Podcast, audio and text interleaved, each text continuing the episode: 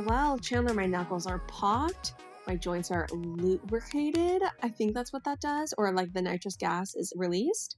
I'm ready to let the conversation flow. Yeah, I uh, I heard all the popping, and now we can start. I'm kind of over well, well, well. Is that like rude of me, or is that going to make like people feel like I don't know, like I It's a am like losing staple. steam with the podcast? It's the brand. It's just who we are. the brand? People love well, well, well. Like you have no idea how much that phrase means to others. Do you have like data points on this, or is this just like yes, I do. Because whenever I say, "Oh, what should like the merch phrase be?" or "What do you want on merch?" there are true. always people who put "well, well, well." it's true? So Okay, why don't you just stop trying to take things Well, from other people today? well, well, well. Okay, first disclaimer right off the bat, you guys, I'm so sorry. I am um, not at home. Well, actually, it doesn't even matter. I have my mic with me. I should be able to record with perfect audio, but my mic has stopped working, and so I'm recording with my computer mic. So if it sounds a little different, that is why it'll be fixed by the Patreon episode this Friday. But unfortunately, um, yes, I am operating with only my computer's microphone. So the sound quality is not going to be as good this week. And unfortunately, I know it was really kind of off with Amber too. So, anyway, we appreciate everyone's patience sticking with us in spite of the technical difficulties. And right. all I will say is please do not go write a uh, bad review of this podcast because of temporary technical issues like someone did from the Amber episode. Oh, didn't see that. People are out for blood, and please, um, Not everyone has an like. Not all of our guests have like a microphone set up. So, anyways, let's stop threatening our listeners and let's just move right along. okay, let's do it. Um, Chan, we have, as I always say, so much to get into, lots to talk about. I'm thrilled to be chatting with you. I'm very happy because I feel like we've just been in like this weird fugue state. I don't even know how to describe it because I've been gone. We've just been so out of sync. Yep. Yep. I know it's true. And we just really haven't had like the classic pop apologist, you and me chatting about modern day issues, current events. We really Right. haven't had that chemistry and moment together in a while. So it feels good to be back in the saddle. Yeah, it does feel good to be back in the saddle. I feel like it has. Yeah, it's been a second. So, let's get into you know the the stuff of today that we've been meaning to talk about. And I feel like also we just haven't been talking a lot as sisters because you know you've been traversing the globe and um you know we just i feel like we've lost some of our connection to each other so i'm excited to rekindle is that like I've had some profound human experiences, which sounds so corny, oh and I'm sorry. yeah But like I can't even tell you about them because I'm like, I have to save it for the Patreon. So there's i so know much I still haven't told you. we've discussed this issue before and yeah it's really it's taken a, its toll but anyways okay let's let's get into it hopefully we can rebuild and rekindle on this episode hopefully we can rebuild our relationship and we don't need to pull a Shannon and David Beador and go to some like weird love camp where here we both lies pretend to be shannon dead. beador Here lies Lauren i love Bledsoe. All the flashbacks to that from oc are so good they're also it's really dark that like that's filmed because it's like some really brutal like marriage moments but also that marriage camp like I do feel like my ice cold soul has been thawed to a great degree, but still, even watching that scene, it just makes it makes my heart cringe. Like I, I'm oh not, I'm not there yet. I'm not there yet. i mean honestly it's just the part where they have to pretend that they're like lying in their grave and their like spouse is reading their like a is it is it like their eulogy or like are their a lo- like a love letter to them or something? It's Ugh, it's some sort of like um message um it's some sort of like you message said. to yeah to the other world you know like the Mhm. letter you would have written what you great should have beyond. said yeah right. exactly. While they're lying in front of like styrofoam or like poster board cutout uh gravestones. made from yes. Michaels. It is really bad. Oh do you ever kind of selfishly like this is kind of dark would you ever like want someone to do that for you just so you could like get a ton of validation? Well i've always thought that i would love my funeral to be while i'm still alive so i could hear all the compliments yes hear everyone like absolutely. reverse the narrative yeah. about how wonderful I was. Like literally like revisionist history is people's funerals. Like suddenly it's just like they were Well- angels on earth. Maybe some of these, you know, negative reviews about our poor audio would, you know, get reversed. Maybe there'd be some revisionist history there. Yeah, if we walk if we walk through the valley of death, maybe we can get some of these three star reviews uh, reversed, and maybe it's worth it. You know, honestly, Honestly, it might it- be. it might be for my own mental health. Like, I just I I love it. It was almost like, "Love this podcast," but I had one issue with one episode, so now it's a three star. Here's your here, here's your permanent review about it. yeah. Also, Anyway, it doesn't bug us at all. it doesn't bug us at all. Here's my hot take.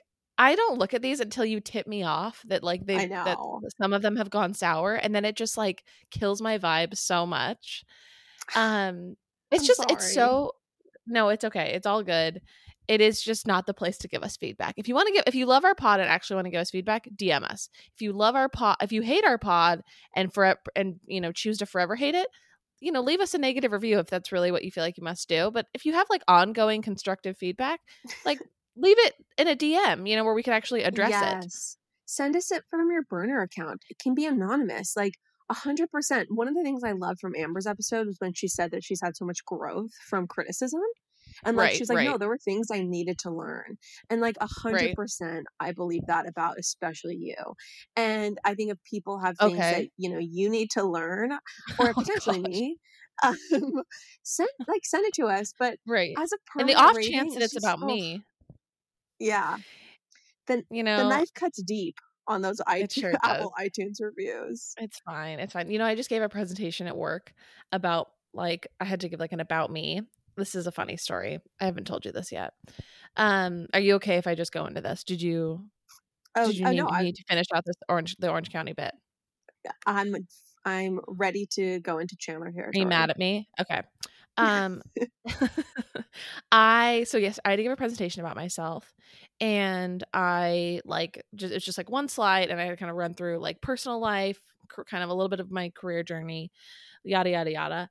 And um I I take beta blockers sometimes before I have presentations. I actually have been taking them a lot less, but if I think I'm going to get nervous, I'll take one. And Yeah. so but the the problem is that uh propanol or whatever it is doesn't protect against being embarrassing. It protects against me, Yeah. you know, feeling the effects of adrenaline for when I get nervous. Yeah. So, in fact, it did because I was feeling so good and just confident that I didn't write a script. Okay. So I just freeballed it.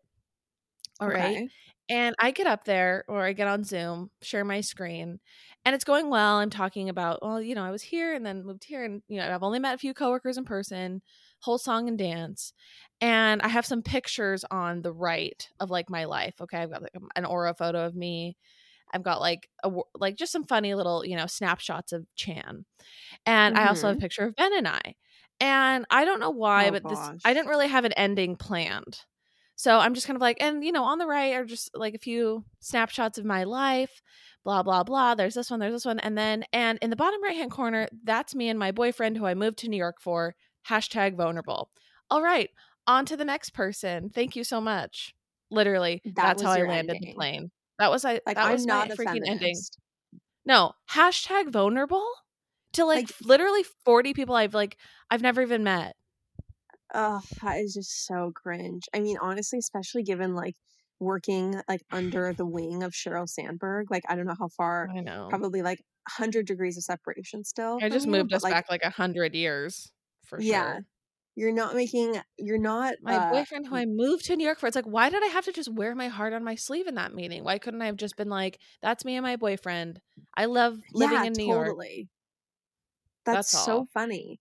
And did you had any reaction, or was it just like an awkward cringe Yeah, moment? People were laughing. People were like l- smiling and sending cute. hearts like on Zoom. Yeah, I mean, I think my brand is like kind of like I don't know. I don't know how to have a refined, polished energy at all to save my life. Excuse me, to save my life. Okay, well, glad to know you're still human. Qu- the queen of relatability is keeping her Right. crown. So Um, embarrassing. Okay, let's get on to unless you are you have- you closed the circle on that one, or I, is there I more you think so. As much as I can, with? I've healed as much as I can until I speak with my therapist, Ruth, in a week. um okay so i we have a lot to get into this week. I do want to say one thing. It's going to be super, super brief. Okay. You ready for this? Okay. Here's some I housekeeping. Well, it's kind of, we're on the, the territory of like criticism and, you know, all that. Um, I? someone complained. Oh Go my ahead. gosh. Is this about me? No, it has nothing to do with you. You're seriously so Okay. self absorbed. Well, I'm just like well, you're like it's You're kind of a- so this. If we could just play back for the last thirty seconds. We're like we're kind of on the subject already. You know, this is only going to take a minute. It's just someone complained about, and then the cliffhanger. No, I'm just What? kidding. You're like you are self-absorbed, but in a totally natural way, um, just like the rest of us. Thank but you're a wonderful person. You. Um, okay. Here's the deal. Someone complained about my solo Patreon episode. Um, they said it was not funny, and that it was like too zenned out. Uh, they called me maybe a wannabe Jack Dorsey. Okay, cuts deep. People. Whoa. Yeah. Anyway, I don't Wait, know. are Like, these people commenting on the Patreon like page? It was just one person. Um anyway it's all good. It's it's all good. Here is the disclaimer though.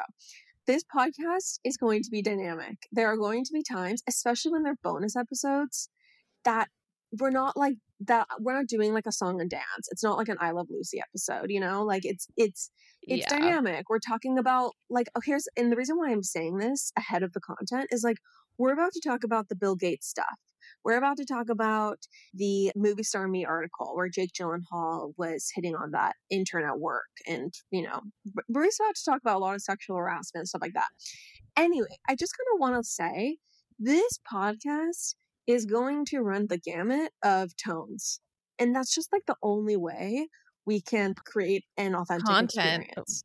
Yeah, and also like the we don't always like go deep when we talk to each other, when we like, you know, call each other to have a conversation. It's just what it is that day, you know? And maybe that's a really like loose brief and that bothers people that we're content creators who, you know, don't always have incredible content, but you know, whatever, man. yeah it's just this is not this podcast is not a sitcom it is not something that is always going to deliver the same note and because because we're human and we have Also, varied life experiences and we want to deliver off i would rather be authentic and run the gamut than always trying to like do this like comedy hour you know what i mean Yeah, I mean, you and I, we've just explored a lot of different like ways to come up with what we're doing, and I think that the more rehearsed we try to be, the less fun and natural it is.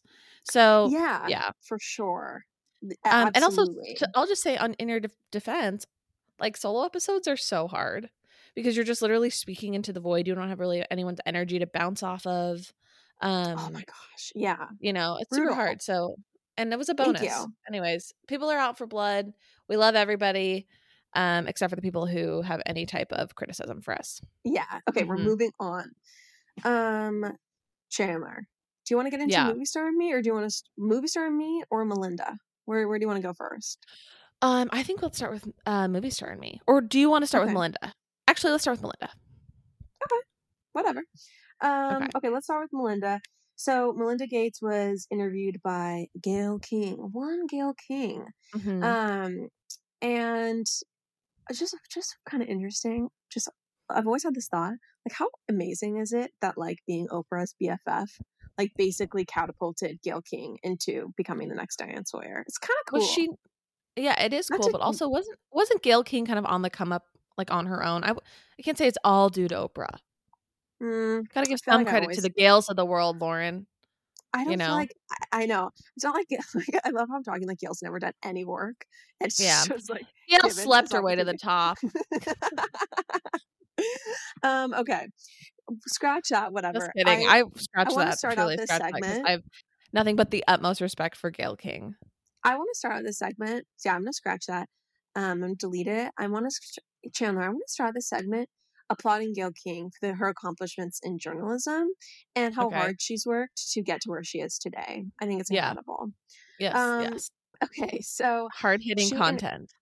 she interviewed Melinda Gates about Mhm. her her um how did Melinda phrase it? Her irretrievably broken marriage to Bill? Yeah. Mm-hmm.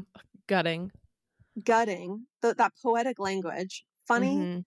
fact for anyone who didn't hear the episode where we recapped their um, dissolution of marriage. we didn't know that the words irretrievably broken were the legal the legal language you have to use to initiate a divorce. So, we, were just this- like, go on. Yeah. so we were just like, oh my gosh. Could this woman have chosen more cutting, more serious, like horrific? I mean, you say those words and love dies everywhere around you. Ir- irretrievably broken. Like, she must have- irretrievably. I mean, we waxed poetic about that for at least 15 minutes. at least like we i mean created visual like sonic lyrics about like the incredible just the images that are conjured by what is broken and you can no longer retrieve I mean, it's irretrievable. I mean, it's it's gone, it's lost, it's forever, you know, in the void. it's reft it's rendered asunder It is Mhm. just anyway it was so hilarious because we were like this just shows the depths of brokenness Right, that melinda yes. is suffering from like this the words are there that's all we needed those two words Yeah. to show us everything we need to know about this Right. divorce And we got It was like another conscious uncoupling type of moment where it was just like, yeah, you know Yeah. the whole story with the words.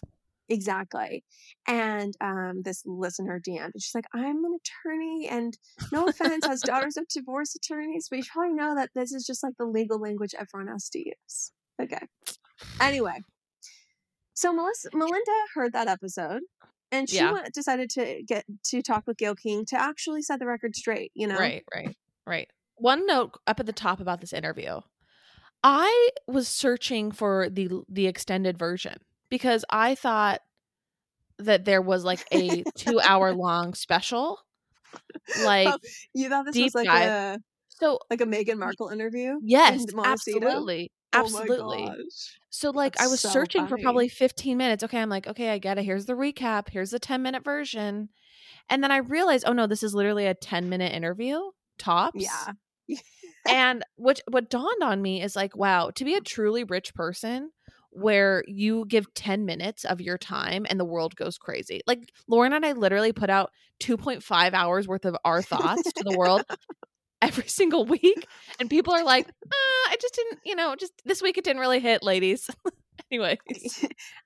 the contrast there is striking i will say I mean, Um, also, yeah, I mean, just obviously, clearly, she's not just, besides being a, a rich person, she's also a thought leader and, you know, the moment of lift, blah, blah, blah. So, anyways, just 10 minutes of her Oh time is, is really precious.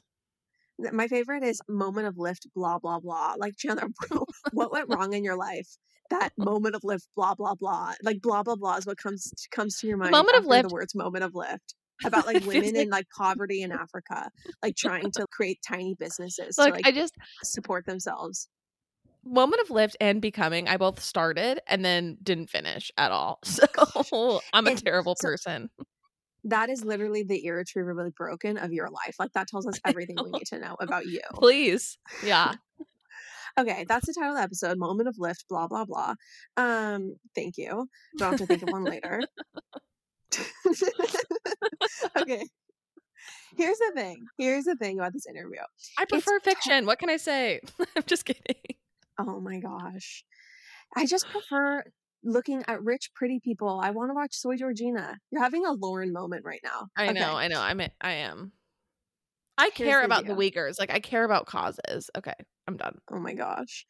Um that's beautiful. Yes, you do. If Chandler's been like covering the Ukra- the what's going on in Ukraine on her personal account in a very sweet way. So Yeah, she's I actually- all bad, yeah, I- I'm not all bad. I just I honestly I think like oh, but here's the problem. Both of those books I got on Audible and I never finish Audible books because I just don't really do well with audiobooks. Mm, yeah. And so I was like, I'm going to listen to this every morning before I go to work so that I feel better as a feminist in corporate America. Blah blah blah. And I didn't finish it. Okay, well, thank you for your your defense. Your defense has been submitted. Thank you. Um we'll see what the reviews say and how the verdict comes in. But the point is is that I read some articles before I watched the interview and I knew it would be on some level a nothing burger. Like she didn't she didn't go on and like smear him or give Never us heard that really- expression before. a nothing burger. A nothing burger, like a cheeseburger. Yeah, it's a big nothing burger. I don't know, something Is this like a says. crypto term or something? Yeah, I I had a feeling. know. Nothing burger. Okay, Okay. it's cool though. Thank you. um, anyway, people love the vocab. So nothing burger. There you go, everyone. Sure do. Um, here's the thing, and this is my like takeaway. Okay. The okay. po- very point of this interview was to do two things. One, Mhm. it was to demonstrate that she is good. Like this, that she's that this divorce for her is positive. Like, yes, Right. it was hell to go through, but she's in a positive place. Yeah. So that was I say would be like uh mission number two, like Mhm. two number two priority. But the first priority Mhm. the main point of this entire interview, this nothing burger of an interview, which made it a total burger, was to just say, Yeah. just intimate and, and imply that Mhm. everyone's beliefs about Bill Gates and Jeffrey Epstein are correct. Right. Right. Right? A thousand percent. So, okay. So, back to my earlier point about this only being 10 minutes long. Okay. Th- there was only like four questions that were asked, basically. Okay. Right. And all of these questions were extremely like hot questions, questions about Bill's affair with also like not just like that his affairs, but just like also this one other woman, right? Um Right. and then the questions about Epstein. And then I think there were some I guess there were some other ones like are you dating, you know, blah blah blah. Um and both of those questions she does not refute any of it. She just says you need to ask Bill which I think is like, I mean, I think that's an astonishing answer because she does not defend him at all. There is no defense for him. It is just like smoking him out. Well, and here's the thing I also want to say. I also want to say this. You have to remember, this is the father of her children. So you Mhm. would think that if there was any plausible deniability that he didn't, you know, go to pedophile island, Right. she'd want to put that out there to protect Yeah. the reputation of the- her children's father. mm-hmm. Mm-hmm. Did you get the chills when she talked about like Jeffrey Epstein being pure evil in person? I don't say I wouldn't I didn't have a physiological reaction, like Oh. my body didn't react, but I will say that um I thought it was interesting that she said that. And uh, what I will say is mean- that I think go ahead. For someone who's had profound, like, you know, spiritual experiences, you seem to be really out of touch. Well, it's not I guess I just I don't know. I feel like when it comes to Jeffrey Epstein, I'm just now kind of thinking out loud, but I feel like Melinda Mhm. Gates is probably the exact type of woman he hates. Like she's a woman who like is powerful. She's not Yeah. 13. She doesn't seem to give a shit about like think so. patriarchal standards. Like she's like she's clearly free, and I feel like Yeah. there must have been an interesting energy between the two of them. You know, and Oh, I'm sure. I mean, he's like I- leading her husband astray. I feel like this also went further than just like them having like a terse interaction or just like I mean she she literally said he was like evil incarnate. Like yeah, she so basically said that to- she she basically like said that I don't know like uh, I almost like uh, it's like a movie or something but like you know when this person enters the room the shutters you know slam close and the lights go off like like horror horror vibes.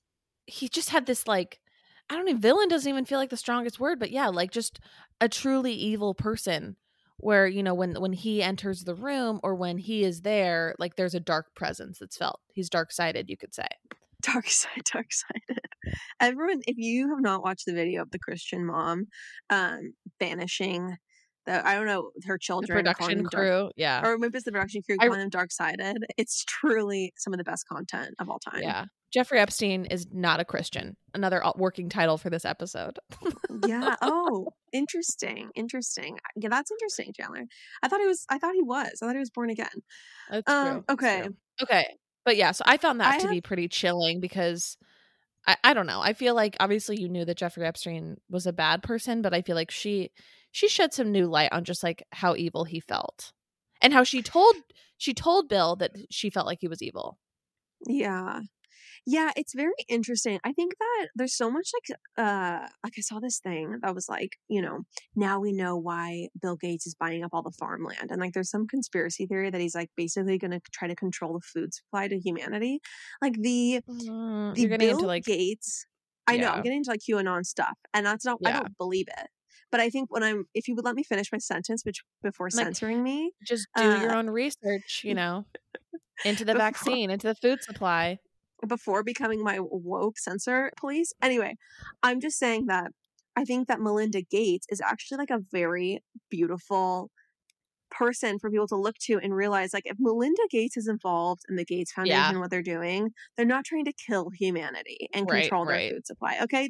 Are you happy now? Do you realize that I'm not leading us down QAnon territory? I was, I was like, well, I don't know. You've had a lot of profound like, oh spiritual Oh experiences recently. I don't know. I don't know you anymore. Um, but yeah, that's a great point. Melinda seems like a truly like impactful, like incredible woman. Yeah, and I thought it was so cool she talked about how billionaires, like if you are lucky enough to be a Mhm. billionaire, you should give away a lot of your wealth. And you won't And, feel like, it. Yeah. Yeah, a hundred percent. This is another thing I want to say. So, like, living in Puerto Rico, like where we do, like I've kind of like it's just interesting. Like we're around a lot of different types of people. Like people Yeah. who are in echelons of wealth that we are absolutely like like that are not in our stratosphere, but we're just around them, right? Mhm, Maybe like mhm, some with some degrees of separation or not. But we're around a lot of different types of people now. And I mhm. will just say, and I've kind of talked about this a little bit on the Patreon, like when you get to a level of wealth, when you get to a certain level of wealth where you suddenly have no constraints, like suddenly you get to a level, and I have never experienced this personally, but I yeah. you get the point.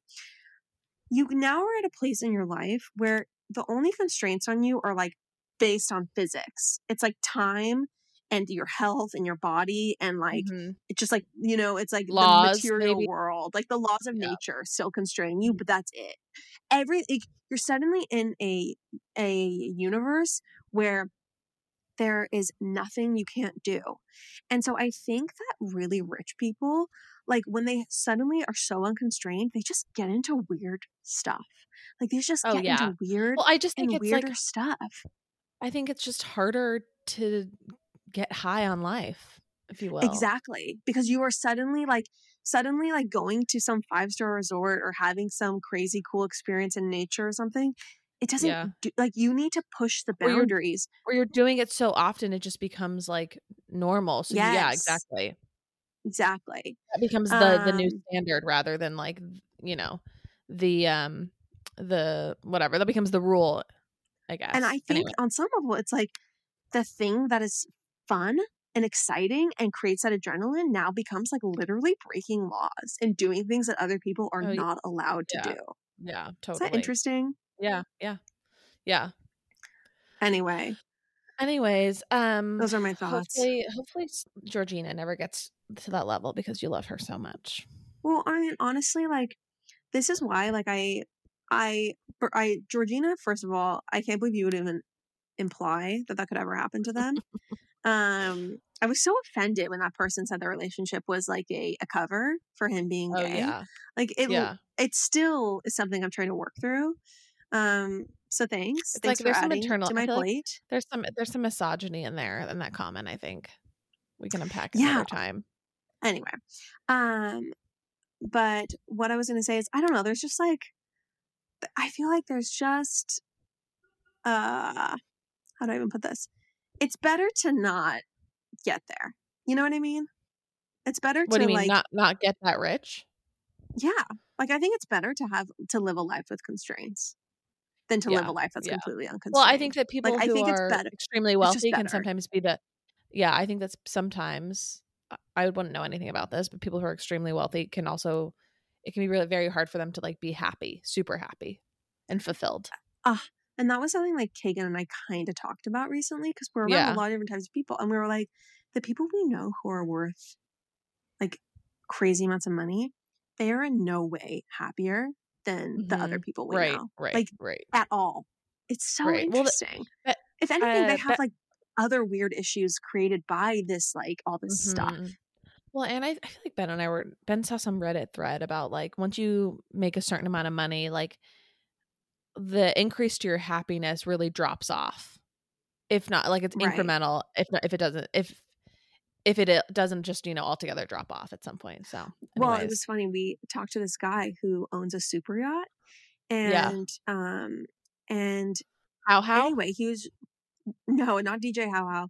Um, this is someone else, and he was just talking about how like you know he's put millions of dollars into it this year, and he's probably only used it for a couple weeks, and he was talking about how people treat him so differently now because like Yeah. you know totally. now people know kind of how much he has and like how right. They like it's it like now he can kind of get a meeting with anyone he wants and like it's very Mhm. strange and he's not an extrovert he's an introvert and so he's like Oh wow. it's just and he's like and owning this thing is like a it's basically like a full-time job of like managing people and managing Mhm. repairs and maintenance and he's like talking about what a nightmare owning the super yacht is wow. and anyway it's just interesting it's just yeah. some food for thought Yeah.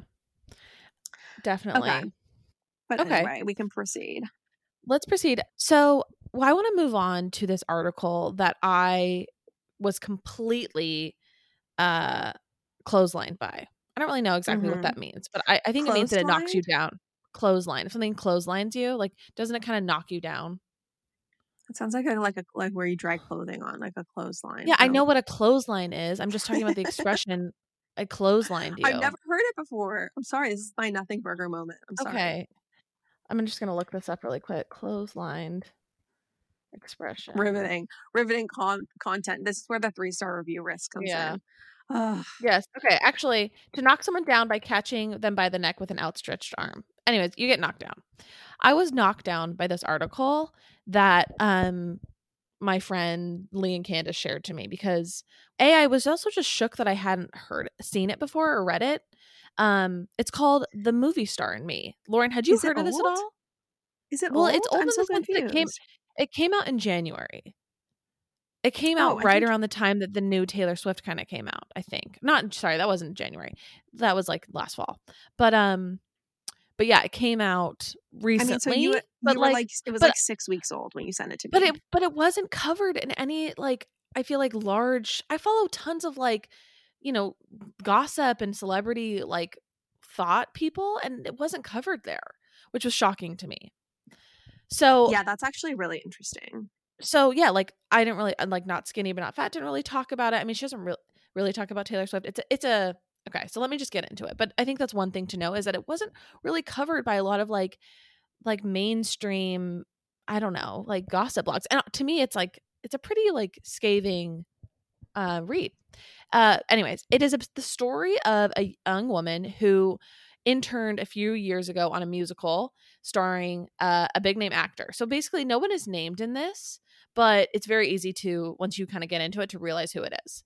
Um, I mean, literally, the header image on the article is a screen grab from Taylor Swift's "All Too Well" music video. So basically, um, it's about her experience, this intern's experience with Jake Gyllenhaal, and this article is attached to her name on Medium, her like Medium Yeah. profile. So it's not like she's anonymous or anything. She's not anonymous, which is very Yeah. interesting that it wasn't covered, basically. Right, right, exactly. It wasn't just like this unfounded claim. Like she doesn't mention the the play by name, but it's pretty much confirmed that it was the play uh Sundays in the Park with George, which like was on like, Broadway in 2017. It wasn't like a ahead. long Reddit entry or something, like a rumor. Yes, yes, totally. It wasn't just like this anonymous comment. It was like truly like a literally a, a girl, a woman in, in um, in the professional like you know entertainment industry coming out with her story. She doesn't name Jake Gyllenhaal, but it is pretty damn clear she, that it's him. she names Jake Gyllenhaal. She like, she, she names him. She might yeah, as she well have all but him, names like, him was- basically. Yeah. Yeah. Okay, but tell the tell Okay, listeners. so- do a so little recap, basically- Yeah, so I'm doing a little recap, but what I'm going to read to you is the explanation from Lainey because they are they summed it up and I didn't need to reinvent the wheel. But From basically LaineyGossip.com. from from Lainey, yeah. This is the story of a young woman who interned a few years ago on a musical starring a big, big name actor who received great acclaim for his performance.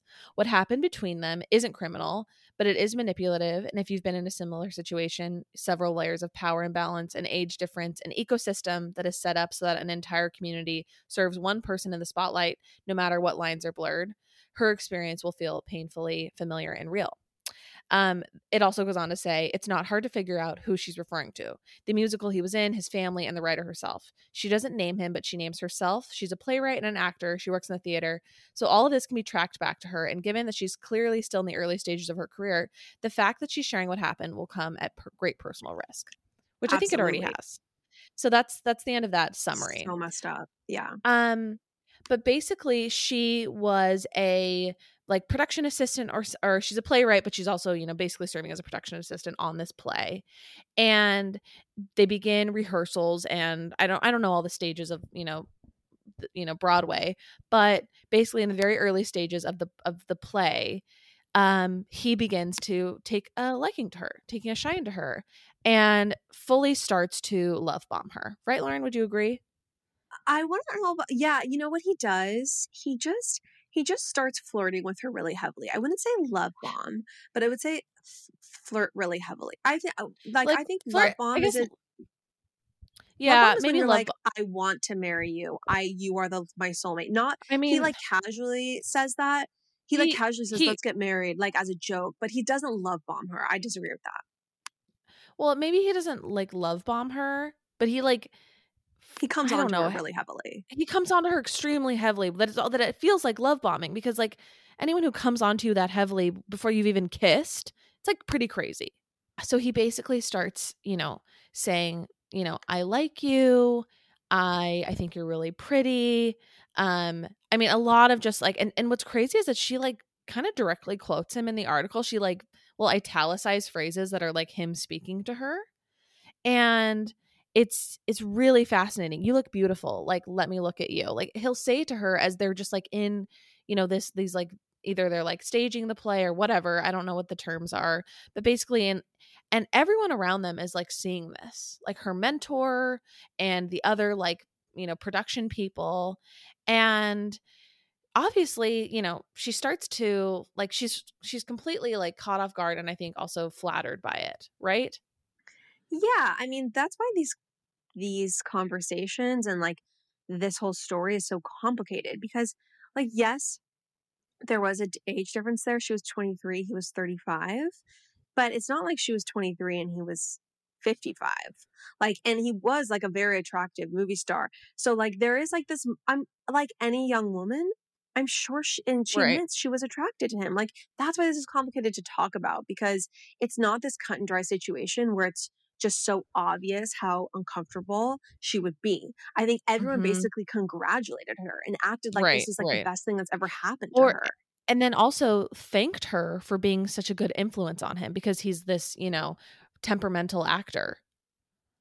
Um, right. Thanked her for essentially putting up with what can only be described as intense sexual harassment. Like there's a part right, where he is laying under her desk and mm-hmm. while she's working in a dress. Like how inappropriate yeah, yeah. is that? Right, right, right. And he's Jake Gyllenhaal. He is like the star of this show. So nobody right. is going to say anything. Um so basically at at one point she has an interaction with uh like so this this goes on over the course of the weeks of you know the play and and rehearsal and everything and and at one point someone in fact i think the the president of I don't I'm not sure their position, but like somebody high, a level above her says you seem stressed, and she types a note out to this person where she says because everyone's obviously in on this and and the note that she types out says it's so hard because i do like him and now i'm confused. And then he was flirting and i always sort of brush it off and he said i should give in to the flirting because it's fun but i want to stay professional too. I just feel very out of my element and i don't know what i'm doing. I don't want to get attached, but I'm worried I will. Um, and this person just reads what she writes and then hands her back to the, the phone and never addresses it ever again. Right, right. Anyways, this article is very long. Like it, it it's essentially it's like a 45 minute read because it's it basically goes by like day by day everything that happens. And you know, it gets to the point where they do sort of have a, a physical relationship and he and then like he kind of starts to acknowledge how young she is and their age difference and it just sort of takes a, a kind of sick like maybe that's too strong a word it just starts to take a darker turn because he then just fully starts to like he's already playing head games with her but like he doesn't reply for a very long time and it just she goes through this whole manipulative cycle with him and it's very very sad um and i think yeah. Yeah go ahead. Well, I want to say that there's so here's what kind of made my blood boil about it. Beyond the workplace sexual harassment, which I have had my own personal experience with that I'll share, mm-hmm. but like I I feel like what made me really upset was not just that he was like a movie star and flirting with her and that she was experiencing this horrible dynamic while she's trying to like start and build her career, Right. Um, but also that he was like really like mind effing her. Like he says, Mhm. um, okay, so so there this is one point I want to quote. He's so she says, once the song had successfully been staged, so basically like Mhm. they they prep for a part of the musical, the movie Yeah. star took my hand in his, examining each of my fingers, and says, We should get married. I replied, Okay, without glancing up from my computer. I'm serious, he says. We should just disappear and get married and have a bunch of kids. I Mhm. looked up and he said, I'm too old for you. Or he chuckled, I'm too old for you. I'm trying really hard not to find you so hot so we can be friends. Like he's not just coming on to her, he's making it seem like he's actually interested in her and like her soul right. and like right. her being when really Yeah. this is just a game and like a fun It's a game. infatuation for him. exactly. And that I think is what's so malevolent about it. hmm hmm And we haven't even And like really to like not cool. yeah. I mean, I think it just it it just shows that that is his energy in romantic situations. Like he it, it's all a game where he is essen- like essentially like teasing and and manipulating and twisting and playing with somebody until you know until they kind of give in to him and then you know when when that person sometimes like gives themselves over to him then he just like you know changes completely um yeah, and I mean, also because then the game is yeah. over and it's no longer Right. fun anymore. Um, Yeah, and he has what he wants, and then he has to deal with the real human in front of him who has Mhm. complex emotions and needs. And once that's in front of him, he splits. He just wants to then Right. fantasize about the next twenty-two year old. yeah yeah And yeah, I Yeah. mean, the other thing I wanted to say, what that I thought was really I mean- despicable, yeah was that just the way that she was so effectively completely offered up to, to him basically like as Mhm. an offering by right. everyone in the workplace and then completely discarded when she was Oh, no yeah. longer useful. Nobody- like once he, he was done with her they were done with her Yeah, yeah. They didn't care. I I want to read some just some of his text messages to her because I think they show the degree of like of of guy of I don't know, just the degree to which he knows how to like play women. Um yeah so like just one example, okay? You know, this is day 41. This day 41. She says, "Somehow the romance continued. Just when I thought he'd forgotten me, he would text, "Hey you," period. My friends marveled as my phone lit up with his name, and he says, "More time together, please." Like uh, the, Ben has never texted me more time together, please. it's insane. It's like it's he knows exactly what he's doing.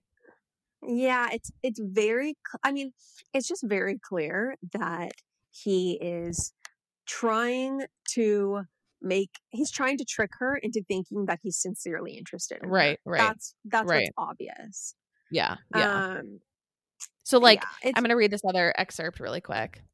Okay. So he says, How come I don't hear from you?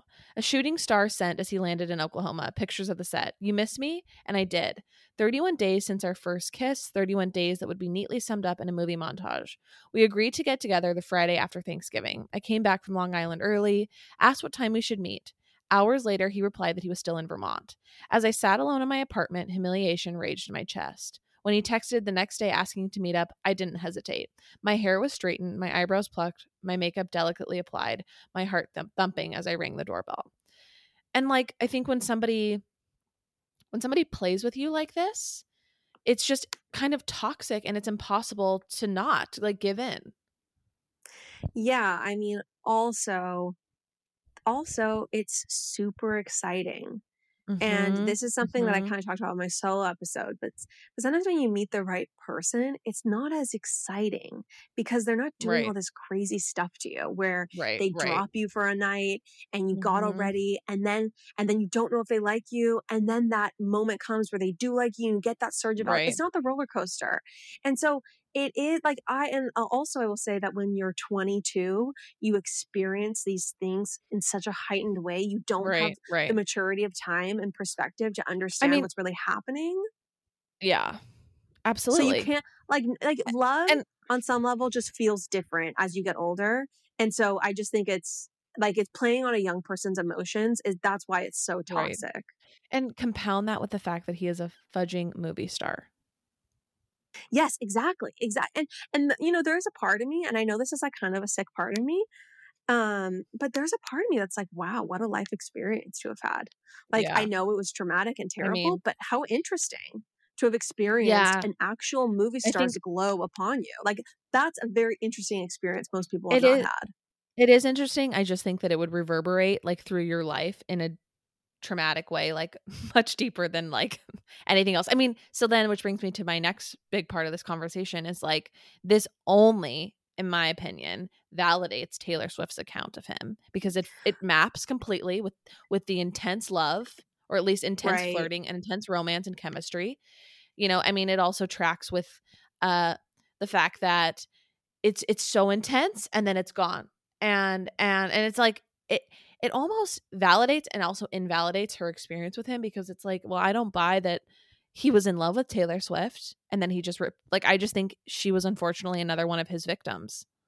Exactly, exactly. I think you're spot on there, right? Where like and that's I think why we were so kind of uh mm, disapproving when when her entire narrative about him or like when that new 10 minute version and that movie was basically like her culminating in her entire identity being about this three month Right. relationship or whatever it was Right. because we don't want to give guys that play us that validation you know like Mhm, the important mhm. thing is to move beyond them and to no longer give a like they're no longer right. care so Yeah. anyway um no I i completely agree with you also it just like proves that you know i saw this take about how you know taylor is seen as like this like can you know man ha- man hater or at least like someone who's always being melodramatic about her previous romances but all of her stuff is like corroborated. Think about john mayer. Think about you know jessica simpson like and jake yeah gyllenhaal's just another one of those. out there like this. Like that's yeah. the thing people don't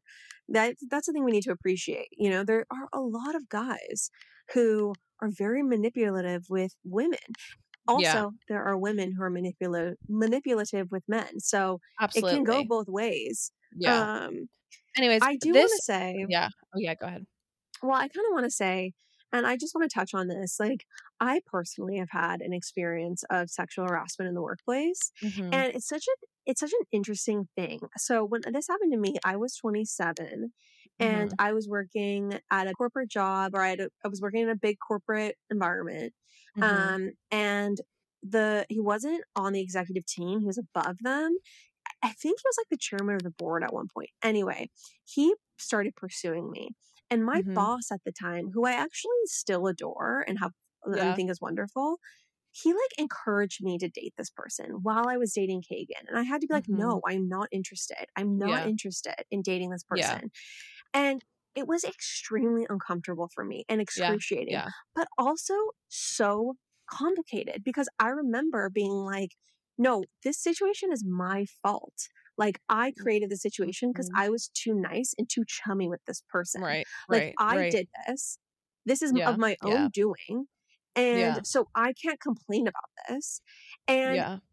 now I look back on that with a few years behind me. And like there's also like an interesting dynamic of it too, where I continue to be maintain like a relationship on some level, like a professional relationship with this person, because at one point I wanted to start a business and like sought them for guidance, Mhm. advice, and as a potential Yeah, investor. Like I utilized that relationship yeah, after the I think period of sexual harassment happened. Like in a way, in a lot of in kind of in a similar way that women who were in contact with uh what's Harvey Weinstein and were yeah. assaulted by him. Not that I, I was not Well, assaulted, it's just but like maintain that relationship as well. Like it's so complicated and dynamic. right. Well, it's just also just not it's not a cut and dry thing where you just, you know, report them to HR and then, you know, you never have to deal with it ever again and they get fired and it's like, you know, or like yeah, it's very complicated. Yeah, because the thing is, is like there's so many consequences for Mhm. for really um, solving the situation. Like you don't really solve the situation. What you do is create a bunch of other problems. Like you create a problem right. with your Oh. boss who was trying to essentially offer you up as a 27 year old to a 60 year old. Like, Mhm. and you create a bunch of other issues. And Well, and it's like back at that it situation. yeah. Go Well, ahead. and I just remember like it was so like what happened was so inappropriate and not cool. And then for like the year afterward, that I was there at the company, I had to basically like hide from this person whenever he was around the Mhm. office. And I had to Yeah. like, I remember I still had access to the calendar so I could see when he would come in and was coming in. And I would Yeah. literally hide. Like I would Yeah. not work at my desk, I would Yep. hide. And it was Yeah. just so painful. And I think Yeah. that, I just think that I really resonated with what she said about being like offered up, you know? Yeah. yeah. Totally. And it's just- totally. it's just Yeah. that's why I yeah, I just really resonated with that. And I think that there's Yeah. probably like and I don't know, it's just it's just so bothersome when people think it's okay. Like, oh, you're 27, here's a 60 year old. Like, Mhm. why why don't you want to date him? Oh, you're I know Right, you're already in a relationship, but why not? Right. you know, yeah. like what Yeah. the f- yeah. Yeah. anyway. Boys Club. Sorry. Yeah. I, re- I remember I this. It's, yeah, Yeah. it's awful.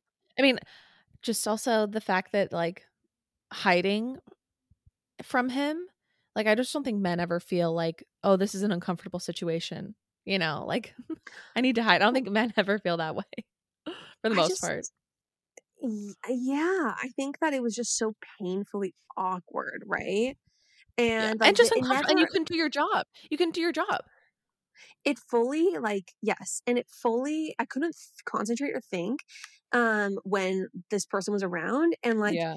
also it, it kind of like never really stopped until like this Yeah. until it was over like until i was laid Right. off like it basically never ended and so Yeah. like there, were, there was always like a strange email that came in or something weird and ultimately i just think it's like really here's what i want to say i think it's really sick that we think that this is just something that should be okay and a woman should just put up with Yeah. and like that should just deal with and Mm-hmm. manage and it just becomes your own private emotional burden and right. Right. i totally resonated with her experience Yeah, yeah. I mean, I've had like I had that like I mean, I've had different scenarios, but like that one coworker who would like older married would like like my photos, like old photos of mine late at night and Yes, on oh Instagram who followed me and then like you were like you were like you should just like you need to tell HR because you know, it wasn't as he wasn't mess- sending me messages asking me out or anything, but it was eh, there was interest of some sort. And I was just like, I don't really like we don't work together at all. Like this is weird that you even follow me on mm-hmm. Instagram. And anyways, I remember just also like, you know, he, they moved his desk like away from mine. But then that was so freaking awkward too. Cause then it was like, I knew that was all because of me and his team all knew that was because of me. And it's like, then I've gotten to this weird like gaslighting stage where I'm like, well, this wasn't that big of a deal. You know, he was just like occasionally poking me on Facebook and then liking some of my photos like late, uh, like at night at random times, like from four or five years ago. Like, it's not the biggest deal in the world. Maybe he's just a weird guy.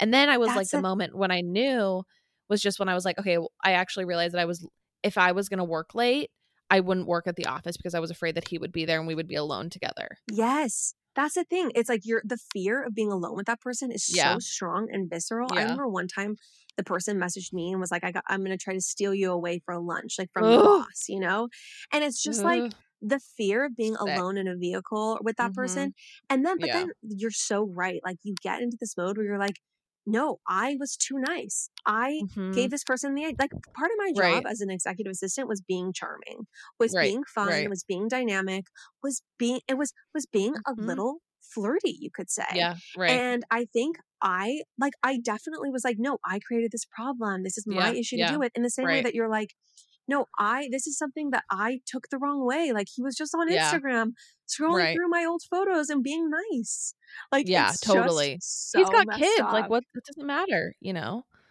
Yes. And now, and the thing that's different with your situation was like, you were kind of new at the company. So you didn't have like a bunch of like, like long relationships. You didn't want to sully by being stern about the situation. Totally. You could kind of just like be very clinical with well, it. But like, I couldn't, like, I couldn't like, it didn't feel that way because I just had Yeah. so much well, and your boss was like, my egging- emotional relationships. yeah, absolutely. Yeah, no, a Yeah. completely different scenario. I mean, also it was a very clear cut, like pursuing you, te- mess private messages to you. Yeah, like, ugh, it's just it's a lot, and it's really sad.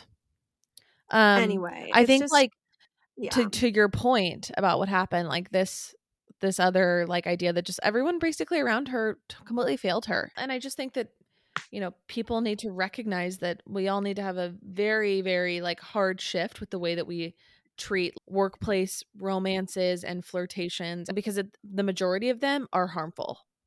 Like the, the majority yes. of them are not just like lateral romances that, you know, are totally above board. It's like it's harmful.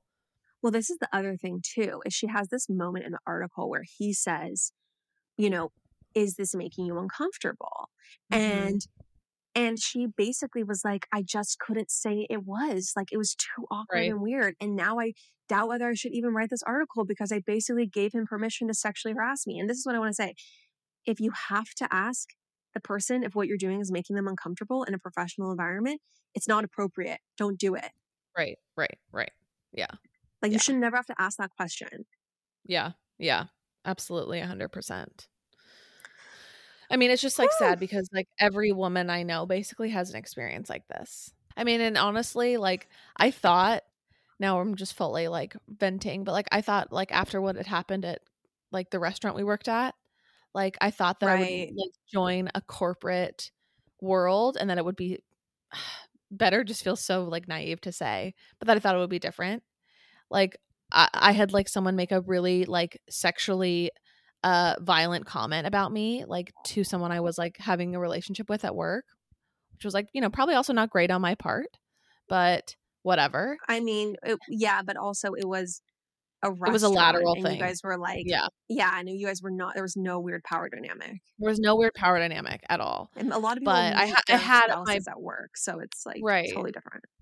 I had like my I had our head chef make like a comment about like like rape essentially to me to not to me excuse me to him about me encouraging him. And when I elevated this because he told me or someone else was he told he said it in front of like eight different people um like when I told our restaurant ownership about it they told me that they were fully prepared with their legal team or like the legal counsel that they had to if i was going to escalate this further that they would you know they were, were prepared to defend themselves. And i think he went to an anger management class and when i said like hey can i not work with this person at least? Because if they're comfortable making that type of aggressive comment out loud to eight different people men and women after i've left for the day like can i just not work with him? Because what is he thinking like in his you know solo? Um i was told like no that wasn't a possibility.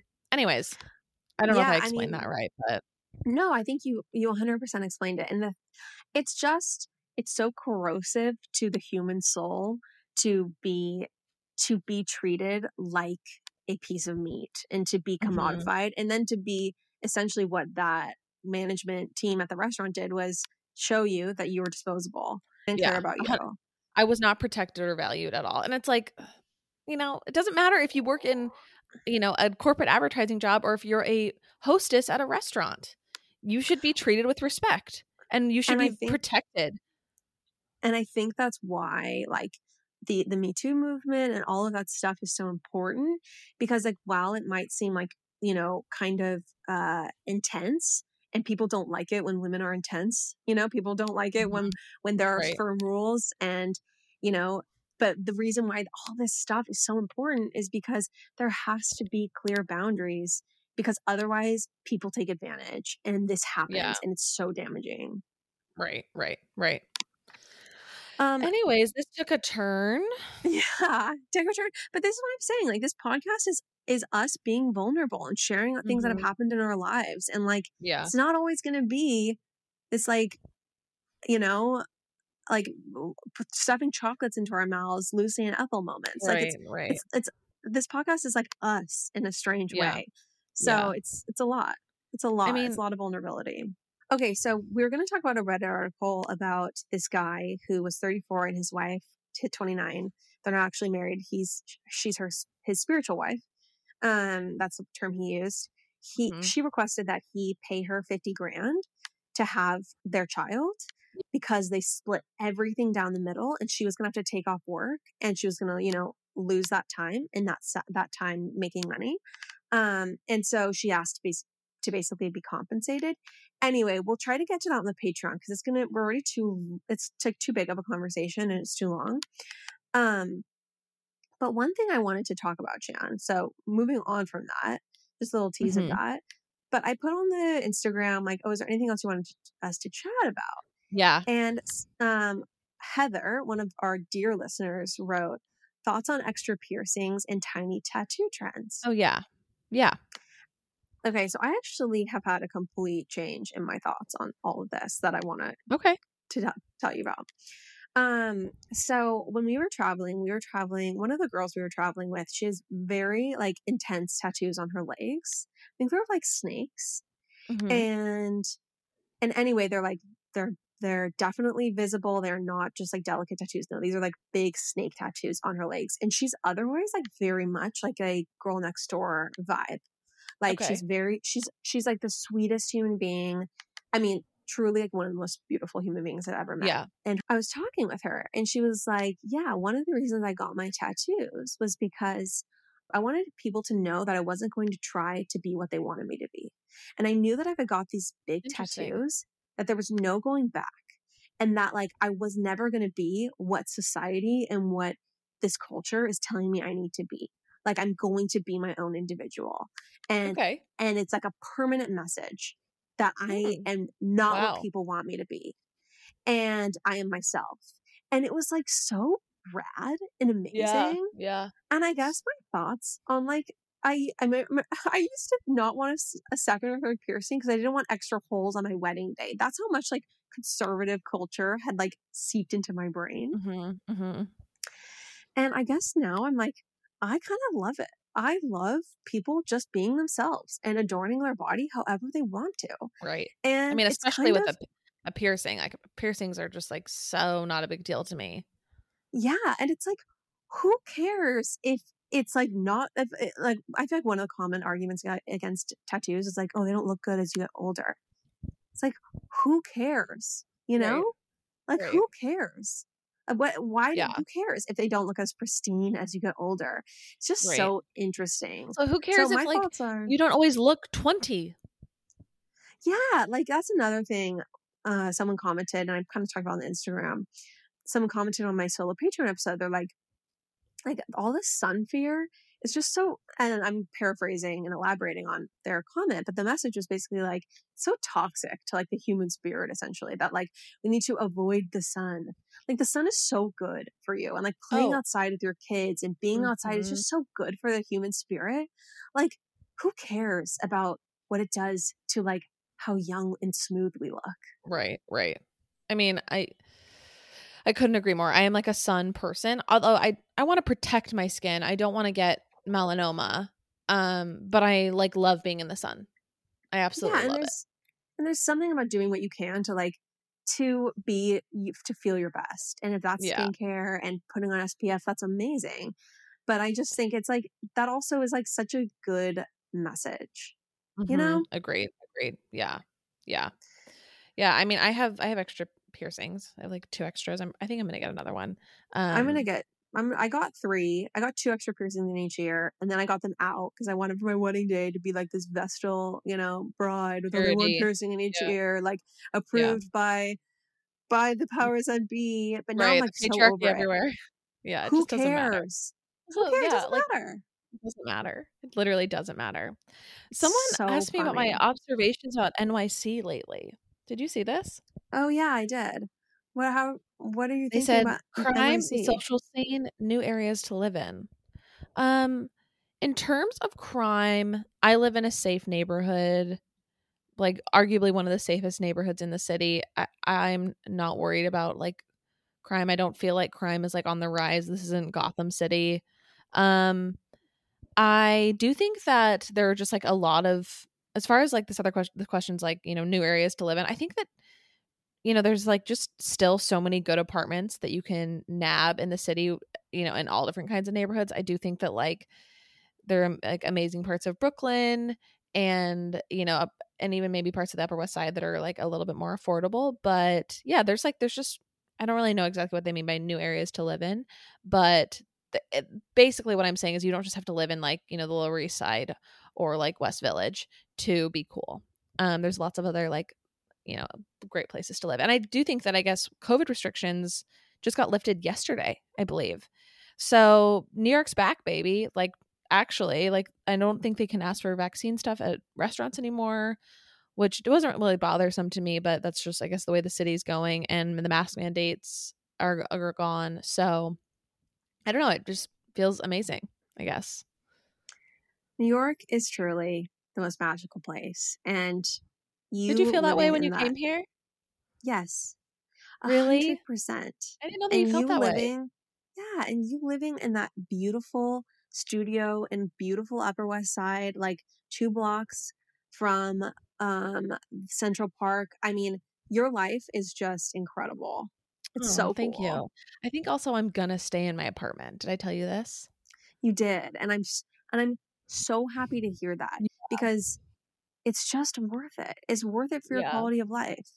I'm gonna paint my walls and I'm gonna stay, baby. I'm staying. Yeah.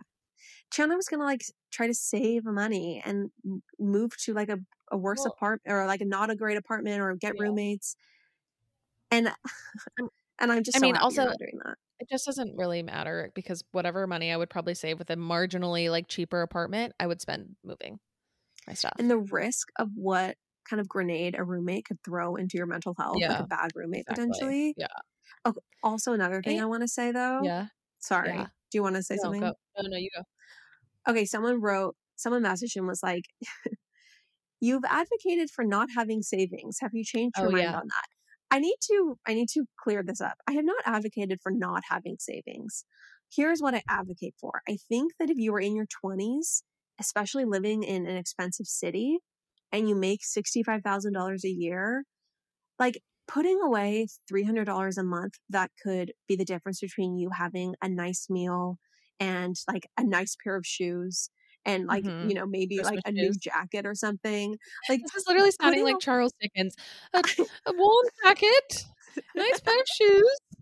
like putting oh like putting away this like morsel of mo- money that's going to be the difference between you like eating ramen and like being able to like go to the grocery store i don't know it's just to me I mean, dumb. I- I think contribute to your 401k always. yes You know, like make sure that you have something like some type of backup. You know, if you don't have to have a financial safety net in the form of like parents or Yeah. siblings that can help you out. Um, it's like advice and I do a think that- place of privilege for sure Yeah. So I think no matter what, contribute to your 401k. Like you should have something being saved for you.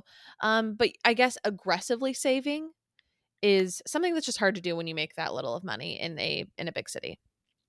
yeah and and i guess my point was like just you know enjoy life to the fullest don't really worry about it like like the thing you should focus on is having as much fun as possible and also like moving the needle in your earning potential like yes. that extra yeah.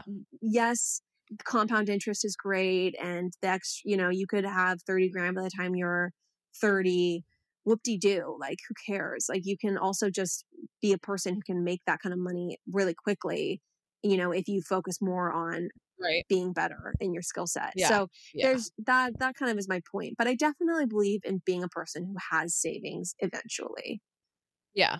Yeah. so I believe I believe in a absolutely. savings.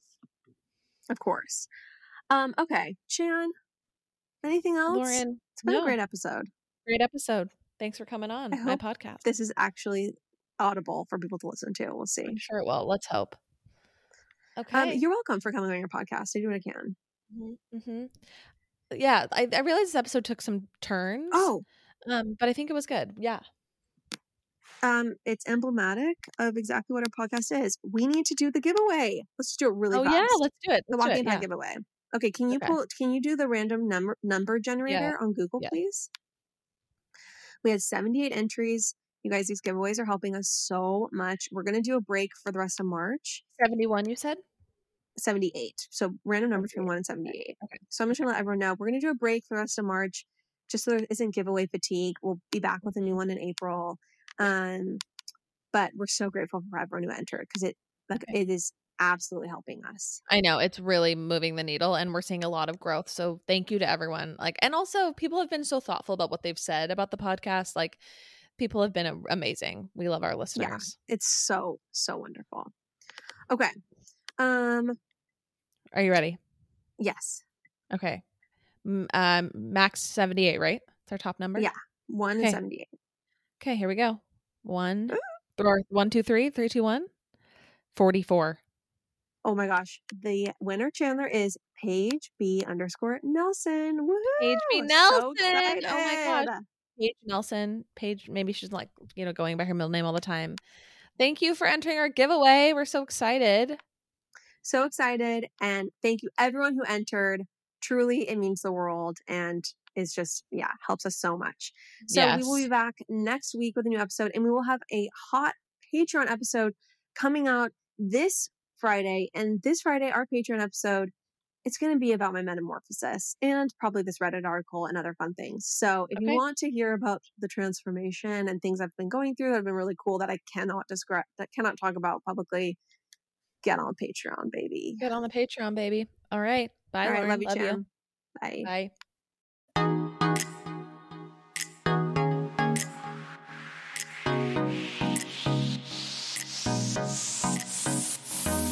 That's all for now, folks. Don't forget, give us a five star review, hit us up on Instagram at Pop Apologists, and we will see you next week, live every Wednesday.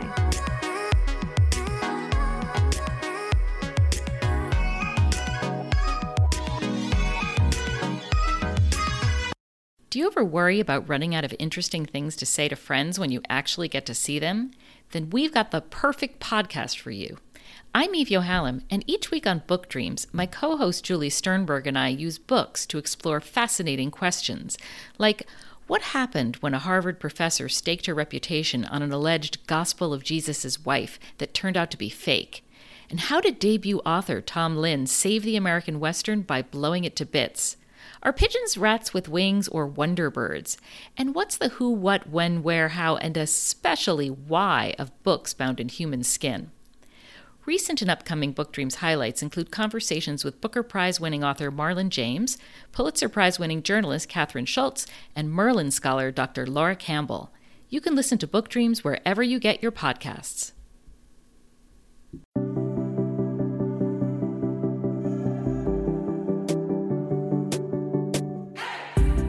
Hey everyone, I'm Emily Beerley, and I'm Jennifer Chaikin, and we're licensed marriage and family therapists owners of the therapy group. and hosts of the Shrink Chicks podcast. Every week, we bring you a new episode where we dive into therapeutic topics like inner child work, dating anxiety, family dynamics, relationships, and burnout. Making them more relatable and understandable, leaving the psychobabble behind. We address the things you've been dying to ask your therapist but don't know how. And work to help you stop shooting all over yourself with the expectations society can put on us. Tune in every Monday to Shrink Chicks on Apple, Spotify, or wherever you listen to your podcasts. Be sure to follow along and subscribe so you don't miss an episode. Prepare to learn all about you because in order to grow yourself, you got to know yourself.